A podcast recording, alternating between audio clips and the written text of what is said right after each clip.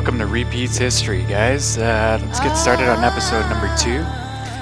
Topic for today is is a character from uh, ancient Egypt that I personally find to be one of the most interesting people of all of the ancient world or all of history. He's credited to be the world's really the world's first archaeologist, and he lived almost 4,000 years ago. His name is Khemwaset, and he was a prince and son of Ramses II. Ramses II uh, is otherwise known as Ramses the Great.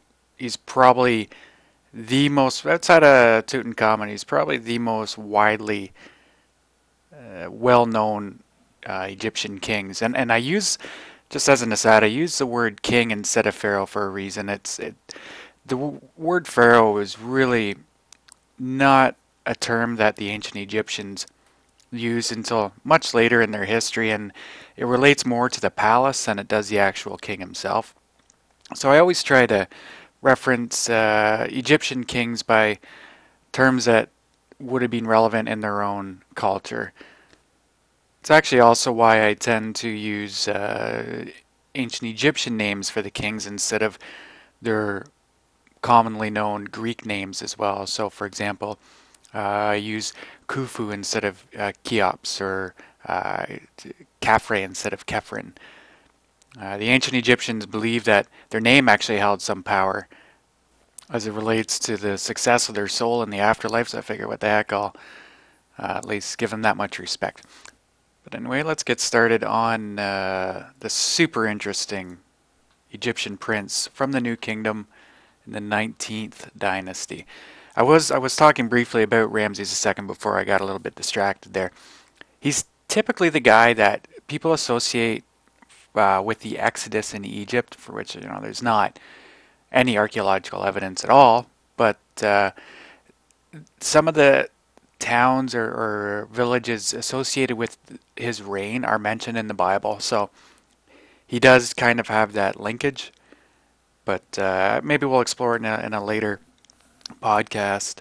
Uh, we'll explore the evidence surrounding the Exodus or lack of it.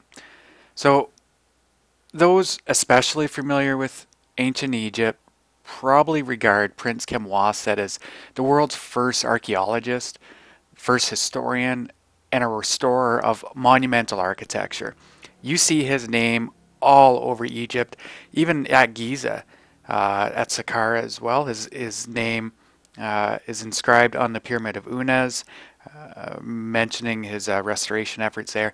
And in the Pyramid Trench of Khafre, I believe it's on the north side.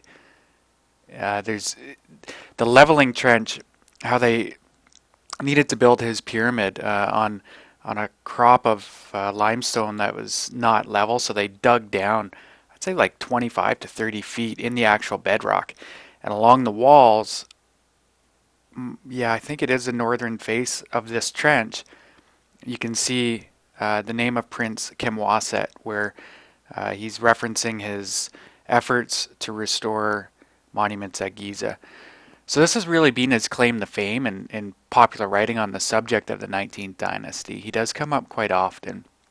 But in studying the wider historical and social context, it does become possible to suggest that his actions were dictated equally by social norms as by personal desire. So it might not be that he actually stood out in ancient Egypt for his uh, high regard for history, but it may have been an actual enactment of the culture within which he lived, you know, uh, enacting the values that were more widely uh, widespread.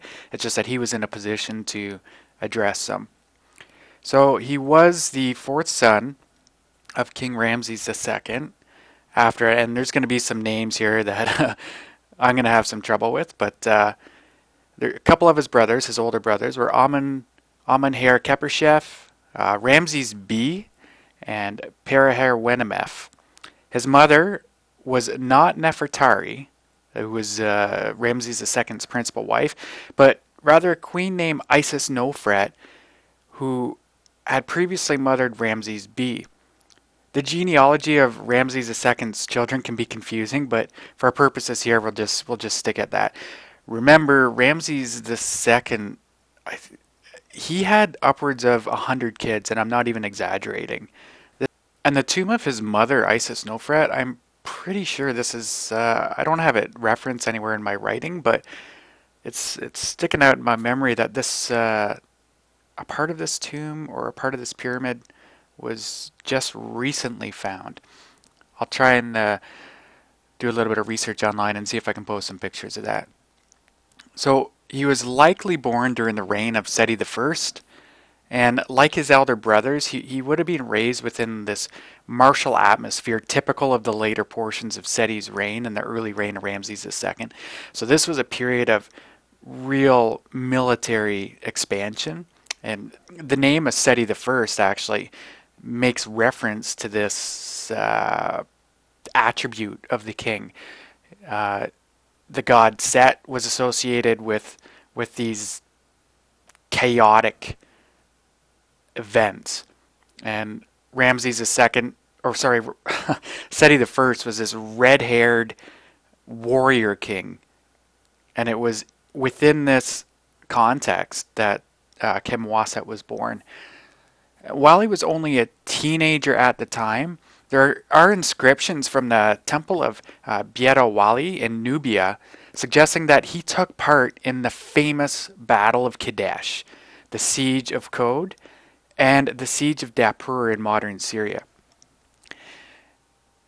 I'm sure a lot of people have heard of the Battle of Kadesh, and again, this is one of those events that could probably have a whole episode dedicated to it. But this was the battle of ancient history. I don't think until maybe Alexander the Great there was any sort of parallel in terms of scale, in terms of historical significance, and how a single battle changed the course of history. So this was a battle undertaken by or led by Ramses II uh, against the Hittites in I think uh, what is now is uh, modern Turkey, or it might have been in, in Syria. So he's actually depicted, Khemwaset is depicted as fighting in a chariot alongside his elder brother, Amenher Khepurshef. And inscriptions indicate that he was intrinsically linked with the early military campaigns of his father.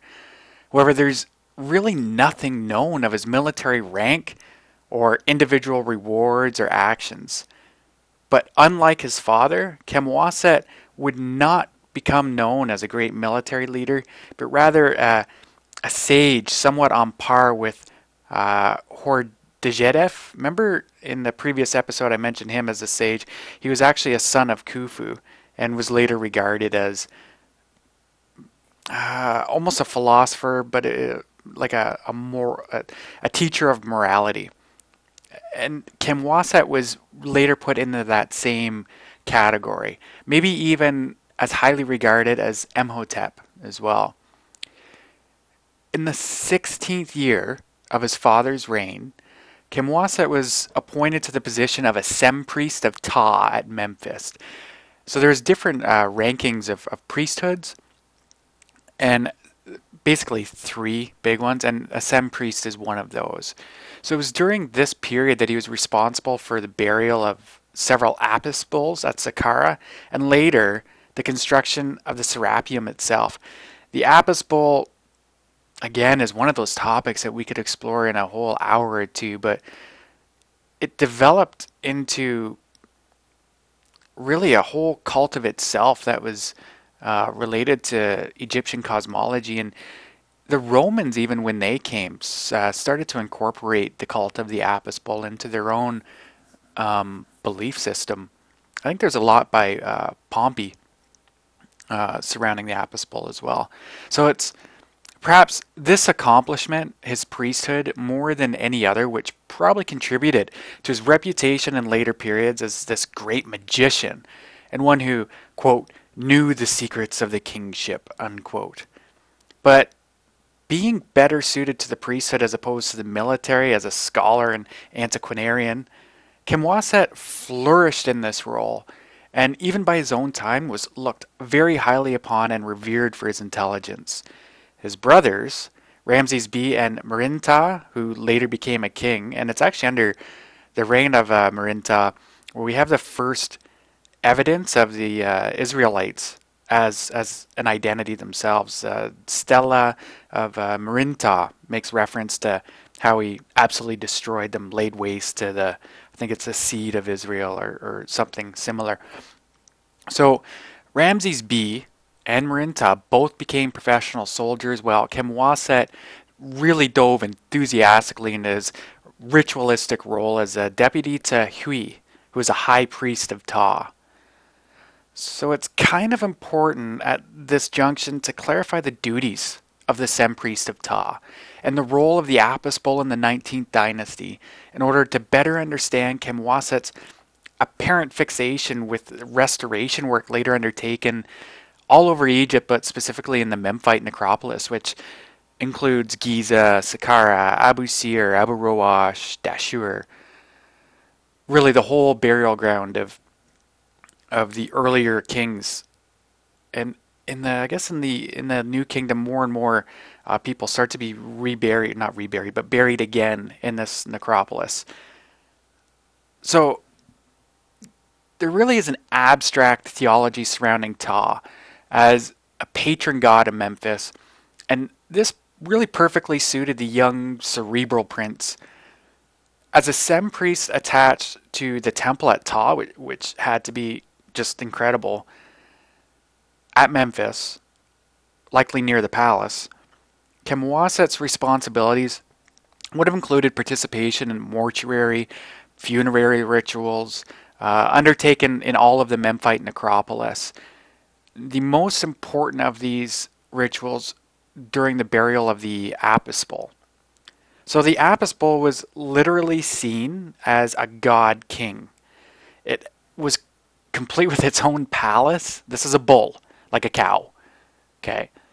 It had it, it had its own palace, its own regal dress, and it actually had a harem. Right? so this bull had this giant palace and they dressed it up all pretty and it had a harem of other pretty cows. Not a bad life, eh?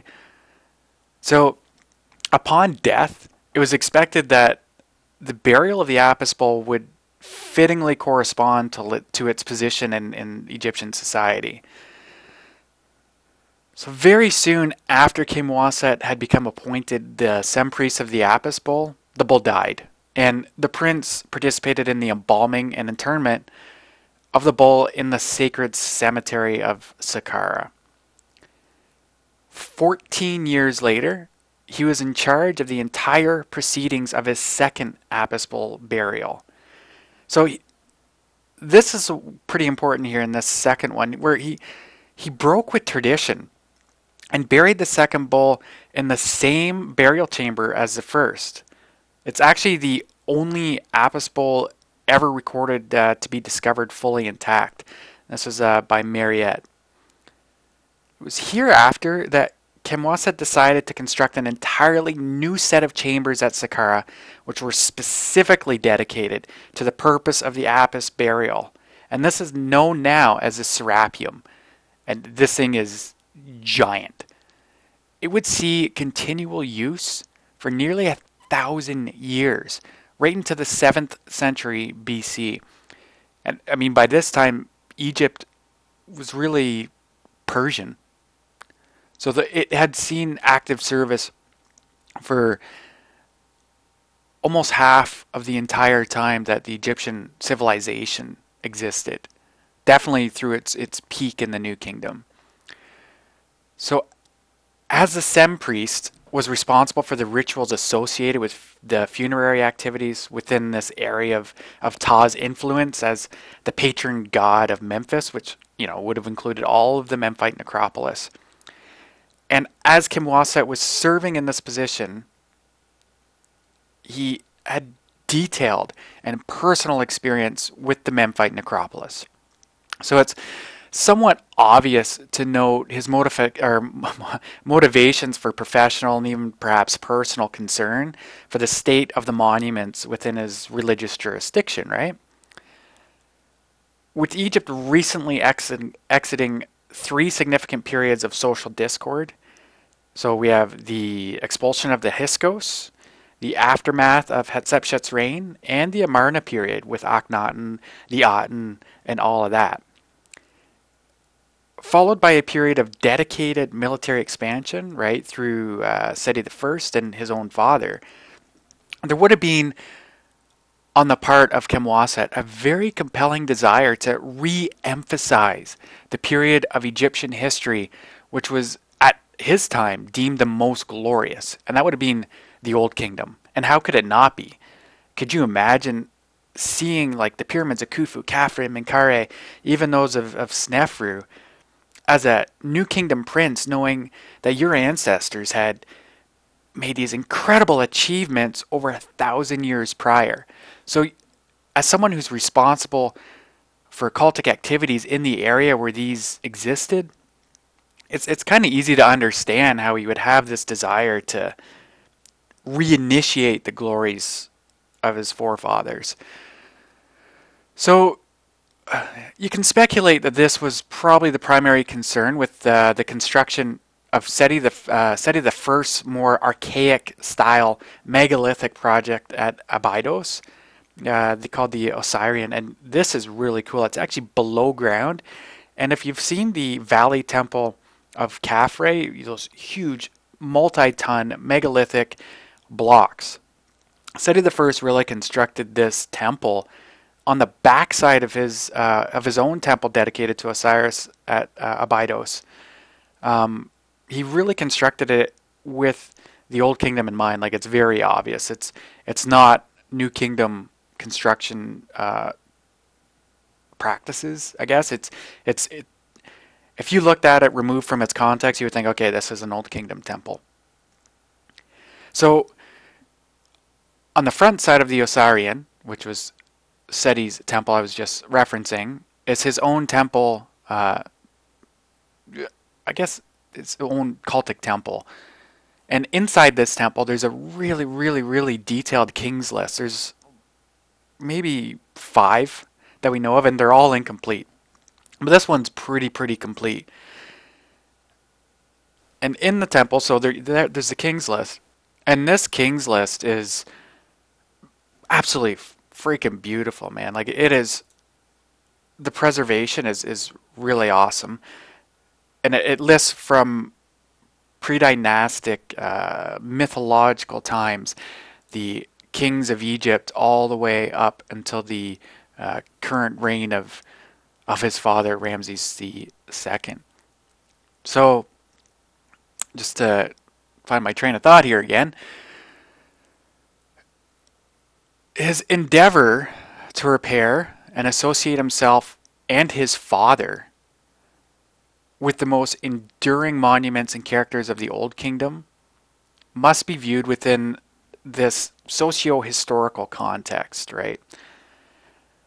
So you have to think of the events prior to this reign and the turmoil that Egypt was in, and then Egypt comes out and it's trying to find its balance again and and reinitiate its linkage with past periods of, of glory. So it wasn't only those intimately linked to the king who viewed the Old Kingdom with reverence, obviously. We actually have graffiti from those belonging to, I guess, what we could call the middle class of Ramses II's reign. And this is being found all over the Memphite necropolis. So remember when I say Memphite necropolis, I'm talking Giza, Saqqara, Dashur, Abu Roash, Abu Sir, and I guess you could go even further south a little bit. So this graffiti, here's one example. It belongs to the treasury scribe, and his name was Hednacht. And it reads, quote, Year 47, second month of winter, day 25. So this was January 1232 BC. The secretary scribe Hednacht, son of Chenejro and Ten- came to take a stroll and enjoy himself in the west of Memphis, along with his brother Panacht. He said, O all you gods in the west of Memphis, and glorified dead, grant me a lifetime in serving your good pleasure, a goodly burial after a happy old age like yourself.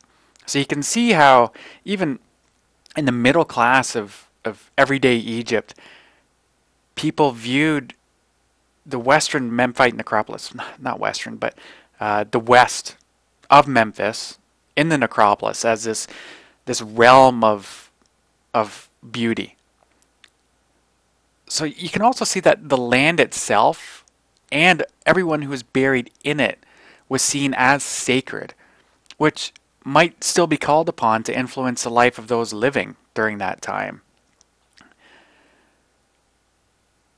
So this is what kind of culturally motivated Camwaset to carry out conservation work on the tombs of, let's see here, we got Djoser, so the step pyramid and the pyramid complex, Khufu, which was probable according to Herodotus, Khafre, so Khufu's son, Menkaure, uh, Khafre's son, Shepseskaf, User Kaf, Sahure, uh, Niuserre, and Unas. Remember Unas in the previous episode I mentioned his pyramid being the first in Egyptian history that included the pyramid text, which later evolved into the coffin text and then the Book of the Dead. So inscribed uh, actually on the pyramid of Unas, just over the uh, the entrance, which I think, yeah, it is just over the entrance. Here's the quote, which was inscribed by Camwaset. Inscribe the name of the king of Upper and Lower Egypt, Unas, since it was not found on the face of the pyramid, because the priest Prince Kamwaset loved to restore the monuments of the kings of Upper and Lower Egypt. So, in addition to that, he also rebuilt the Temple of Ptah. He cataloged royal and temple libraries and restored the tombs of really significant Old Kingdom nobles like Kawab, who is actually a, a son of Khufu. And again, I would really like to do an episode on the sons of Khufu. They're really uh, interesting figures. Kawab actually was the crown prince of Egypt prior to his death, and there's some kind of hint that Khafre might have played a role in the death of Kawab in order to take the kingship. It's, I mean, it's 80% speculation, but it's, you know, the tantalizing clues are there. So, on the uh, statue of Kawab, Camwas had inscribed hereditary prince, he of the curtain, dignitary, and vizier. So he's, he's assigning a Kawab the position of vizier. Around throne, so it is the chief directing artisans, which were the high priests of Ptah in Memphis, and Sem priest, the king's son Khemwaset, who is glad over this statue of the king's son Kawab. So it's interesting that uh, actually has the knowledge a thousand years later that Kawab was the son of Khufu. So this whole genealogy was understood by the priests of Egypt even a thousand years after. And we didn't even, actually, we're still trying to figure it all out. So he was glad over this statue of the king's son Kawab, who took it from what was cast away for debris of his father, the king of South, and the king of North Egypt, Khufu. So it sounds like the whole area of uh, uh, just south of Khufu's pyramid where the mastabas of Kawab were, that it was all just full of debris. And uh, went in, collected all the debris, and made efforts to restore it. So it continues. Then the Sem priest and king's son Khemwaset decreed that it be given a place of favor in God's company with the excellent and blessed spirits at the head of the spirit, the Ka, chapel of Ro- Rosetjo. So this was the uh, the ancient Egyptian uh, name for the Giza plateau. Greatly did he love the antiquity and the noble folk who were aforetime, along with the excellence of all that were made, and so well and repeatedly a million times. These things shall be for all life, stability and prosperity, enduring upon earth for the chief directing artisans and sem priests, the king's son Khemwaset, after he has reestablished all cult procedures of this temple which had fallen into oblivion in the remembrance of men. He had dug a pool before the noble sanctuary, and I'm wondering what the noble sanctuary was. In work agreeing with his wishes, while pure channels existed for the purity and to bring liba- libations from of Khafre, that he may attain the status of given life. So what we have here, actually, I mean, it's it's interesting for a couple reasons. Just the reverence that he gives to uh, Kawa, but also uh, hints that there was some kind of um, water source uh, that had pure water associated with Khafre. So I'm not sure what that might actually be in reference to. But to continue here, in the in the 52nd year of Ramses II's reign, uh, the crown prince Ramses B died. So now we have a bit of a succession crisis, and Khemwaset came in and took his place and was set to become king of Egypt upon the death of his father, Ramses II. But in the 55th year, Khemwaset died, and he was buried at Saqqara, which was fitting because he kind of dedicated his whole life to its maintenance. In addition to his conservation work, though, and his oversight of ceremonies related to the Apis Bull, he also planned several of his father's Hebsed festivals. These were symbolically reestablishing the vitality of the king every two years after the 30th year. We have really early references to it, uh, namely like the main court of the uh, pyramid complex of Djoser at Saqqara, the step pyramid.